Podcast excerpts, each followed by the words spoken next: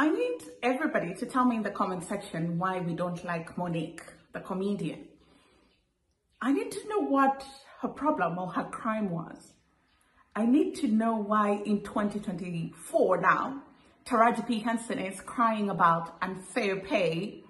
I need to know why Taraji P. Henson was saying they had trailers with bedbugs. I need to know why the Taraji P. Henson was crying about the fact that there was no food on the set of Color Purple. And she, the Taraji P. Henson, had to give a call to Oprah to ask for basic, decent human treatment on set. Remind me again who we are mad at. We are sympathizing with Taraji, but we are still mad at Monique because Oprah cannot advocate for black actors. The math is not mathing, or is it just me? We showed up, we didn't even have any trailers. When we showed up, there was no food. When we showed up, we had to get ourselves to the set. When you hear all of these things, and who was at the helm of this production, James? Oprah Winfrey. Okay, so when you hear all of these things, and then you start saying, see, this is the treatment of the black actress. It's nothing new. It's nothing new that the trailers are subpar. It's nothing new that either the food is subpar or there's no food at all. That's nothing new. So when Oprah Winfrey sits at the helm and Taraji P. Henson says, it's an honor that we were handpicked. We were handpicked for this movie. Well, if they were handpicked for that movie, those women should have been taken care of from the moment go. Hello there, how are you doing? Welcome to another episode of our conversations. My name is Ondiro Oganga. I'm a business journalist by profession and a digital content creator. I love coming on here, talking to you guys about black people, Africans, our empowerment, and how we can rise up and take our rightful place at the global stage. You can connect with me on social media at Ondiro Oganga, or you can come over to my YouTube channel. The name of the channel is New Dawn Africa channel, where I profile Africa through people, politics, and culture.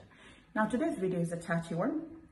Pardon me if I rub you the wrong way. Pardon me if the video does rub you the wrong way. But then again, don't pardon me. Let me know what you think in the comment section, because I want you to explain to me why we are mad at Monique. Like, technically, why are we angry at her for saying exactly what Taraji was saying, just that she has no paycheck to protect? So she's just saying it as it should be said. Why? Let's take it back. Okay? The first time that I encountered this was when Viola Davis was being interviewed by Women in the World. And I mean, Viola Davis needs no introduction. I first bumped into her artistry through How to Get Away with Murder. And I know I'm so late to the party. She's done amazing work. I was encompassed. Don't try to calculate my age. And this series, and I see this woman, powerful, strong, broken, black, but still successful. And I said, oh, actually people like her exist. It's nice, because that's actually the visual representation of majority of many women. It wasn't that of a romanticizing of women in Hollywood. This was a black woman, a woman as we know it. And the way she would walk in her heels, and the way she looked, and how her hair evolved, and how her wardrobe evolved. But one thing stayed consistent: how great of an artist she is. In fact, you remember they used to sell it as, thank God it's Thursday, Kerry Washington, Viola Davis, and what's her name? Grey's Anatomy. What is her name? I know her. Meredith Grey? Is that her name? Ellen Pompeo? Okay, guys. Yeah, clearly. I'm not like big on Hollywood, but I know black actors. So how is it that these women carried a network? Carried a network.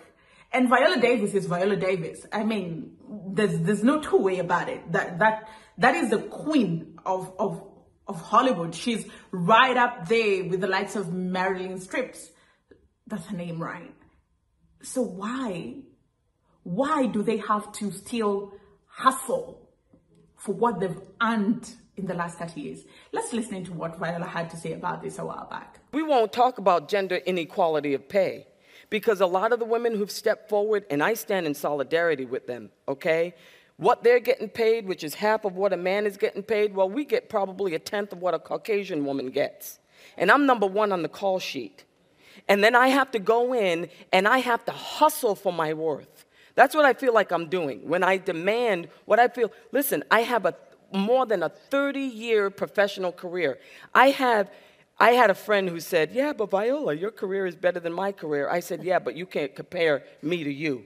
Because once again, I got the Oscar, I got the Emmy, I got the 2 Tonys, I've done Broadway, I've done off-Broadway, I've done TV, I've done film, I've done all of it. I have a career that's probably comparable to Meryl Streep, Julianne Moore, Sigourney Weaver. They all came out of Yale, they came out of Juilliard, they came out of NYU. They had the same path as me, and yet I am nowhere near them. Not as far as money, not as far as job opportunities, nowhere close to it. And yet, I have to constantly get on that phone, and I have fabulous agents, by the way. They are getting it. But I have to get on that phone, and people say, you're a black Meryl Streep. You are, and we love you. We love you. There is no one like you. Okay, then if there's no one like me, you think I'm that, you pay me what I'm worth. Yeah. You give me what I'm worth. Yeah. And even in terms of roles, because when I delve into a role, I want something complicated too. I do. Just like building the most unbelievable structure, a sculptor wants to build the most unbelievable building. That's how I feel, that's what I do as a human being, as an artist. I want to build the most complicated human being. But what I get is the third girl from the left. Guys, as if Viola is not enough. Most recently, while the cast of the Color Purple were doing their media tours, we saw the tears of the Taraji P. Henson. And this is the most heartbreaking thing because also Taraji is an OG in the industry. She's done movies, she's done film. She's done it all. She actually has done it all. She's done television series that have done extremely well. She's been there, done that. Why is she in tears thinking of quitting Hollywood?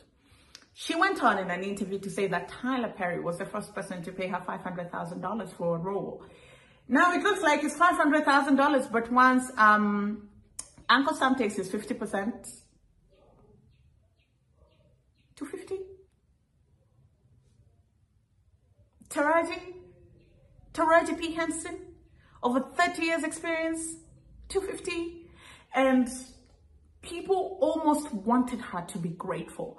I don't think she raised it to be grateful. I think she brought that point up to show the inequality in the industry. That it took a Tyler Perry movie to pay her not what she's worth, the highest she's ever been paid, which was $500,000. But we're so slow as a people. We're like, yeah, be grateful, scarcity mentality. What is she to be grateful for? 30 years? 30 years, yet she knows that her counterparts in the industry make 10 times, 20, 30 times. Mediocre white actors will get that at the beginning of their career. At the peak of her career, that's what we want her to be grateful for. It doesn't stop there. She says for her role as Cookie Lyon, Terrence Howard did not have to audition, but she had to audition for the role. Are you seeing where I'm going with this? Are you seeing where I'm going with this? And as if it's not enough, she says her manager called her, saying she's being tapped for Shugs, the role in The Color Purple. So it means that the Color Purple crew or the casting crew, yes, probably they did auditions, but they already knew the kind of people, the caliber of artists that they had in mind that they wanted, right? They had a budget of about $100 million. So you want Taraji, but you just want Taraji, that's it. You don't want to pay her, you don't want to provide a safe working environment, you don't want to make her comfortable. And I was just thinking, can this be done to some of the women from other communities in Hollywood? Would they even entertain it? But then because opportunities are very hard to come by for black actors, even at the top, Still, great opportunities are hard to come by because Viola Davis said until today, she wants to play roles that have depth, means something, but she's still the third girl on the left, Viola Davis. So when you get these opportunities, no matter how hard they are, you take it in. You say, it's okay, these are just a couple of challenges, adapt, adapt, adapt. But then for how long? 30 years in, you're still adapting. 30 years in, you don't have a driver after spending 12 to 15 hours on set. 30 years in, your trailer has bugs. 30 years in, there's no food on set. Make it make sense to me. Like, this doesn't make sense. 30 years in, you're still breaking down in tears because you don't think that you've earned your worth in the industry. And maybe that's why you also have to keep working and hustling, despite the fact that probably those hustle years, the age, the time is behind you, because the body keeps scores. I don't see Ellen Pompeo selling stuff, or I don't see Meryl Streep selling, because they do a job for which they're well compensated for. I was listening to Claudia Jordan, and she was saying she did a movie, I think, for Tubi, and their budget was six-figure, not 100 million. Yet they had drivers, they had food, they had clean trailers, they were treated well. And so when this news broke, it took the shine from the Color Purple, and everybody began talking about it. And there have been very many takes, which is okay. Again, like I always say, I'm a big believer of conversation, because then we get to know where we are as a society and how to move forward. And one of the people at the center of that conversation is Oprah. And she came to her defense saying, when you called me about it, I fixed it. Now, one side might say, good job, Oprah. That's exactly what was supposed to happen. But what about the school of thought that says, why did it even happen in the first place? How low do we think of Black actors? How low do we treat them? How little do we think of them that we cannot even provide them with a basic minimum unless they ask? You don't know water? I don't think you'll be thirsty, but in case you get thirsty, you can ask me for water. Are you seeing what I mean? I mean, you're coming to work, you'll be working for 12 days, I get it, or 14 hours, but I'm not going to give you food. In case you're hungry, set yourself. Swallow your saliva, that sort of thing. Here's a car, you can drive yourself after 12 to 14 hours on set. Be grateful we got you a car, because you'd be Ubering or, sort yourself. How low have we sunk as Black people? And I know, like, to be a billionaire, you really need not to care about people. Like, you genuinely don't need to care, but you're already a billionaire and you have so much money that you will never be able to spend in this lifetime. And you said, Elon Musk doesn't pretend that he cares about the well-being of people. He sells these cars, he does whatever he wants to Twitter, and that's okay, X. But if you say you're for the Black community, trying to build the Black community and change things for them, walk the talk. Seriously, walk the talk.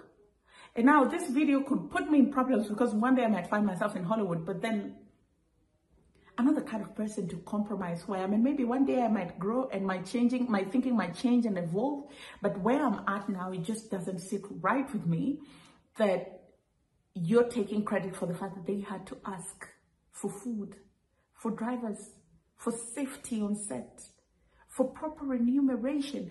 Oprah herself knows this too well. I think she told the story of how she was being underpaid when she was a TV host. She knows damn too well about this. And Black women are not in these rooms as costumes or placeholders. You're advocates. And not advocates when the roof is already leaking and you're sealing the loopholes. Advocates when the roof is being built. That's why people support you people to get to those places.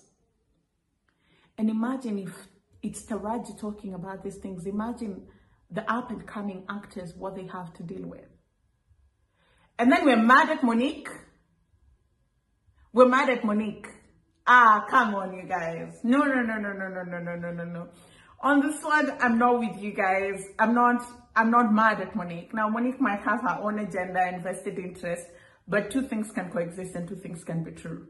Just the way we are saying it's great that Oprah spoke, but it's not great that she had to wait for things to go sideways for her to speak. Monique can be a problematic individual, and by problematic, you mean she stood for what she believed in. Oh my God, did you see that interview between Monique and Steve Harvey where she was talking to Steve Harvey and Steve was like, I'm not going to sell out. I'm not going to go hungry just to stand beside you for a worthy cause. About 10 years ago, the same issues are coming up. Taraji is crying about them today. Unless black people are willing to pay the price. Change is not cheap. Change is not cheap. So I don't know why we're all mad at Monique. Because... But anyway, you listen to what she had to say, then let me know. We showed up, we didn't even have any trailers. When we showed up, there was no food. When we showed up, we had to get ourselves to the set. When you hear all of these things, and who was at the helm of this production, James? Oprah Winfrey. Okay, so when you hear all of these things, and then you start saying, see, this is the treatment of the black actress. It's nothing new. It's nothing new that the trailers are subpar. It's nothing new that either the food is subpar or there's no food at all. That's nothing new. So when Oprah Winfrey sits at the helm and Taraji P. Henson says, it's an honor that we were handpicked. We were handpicked for this movie.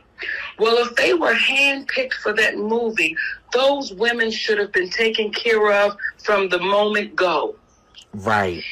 There's no way they should have walked up and there were no trailers. There's no way there was no food. And then when you hear Oprah say, but when Taraji called me, what did I do, Taraji? Lady O fixed it. When Taraji called Oprah, what happened was, James, Oprah got caught. That's what happened. And if you look up the title of producer and what it is a producer's job is, you'll find that what Oprah fixed should have already been prepared when they got. We need to start having honest conversations in our community about the welfare of black people and how we are going to uplift each other, right?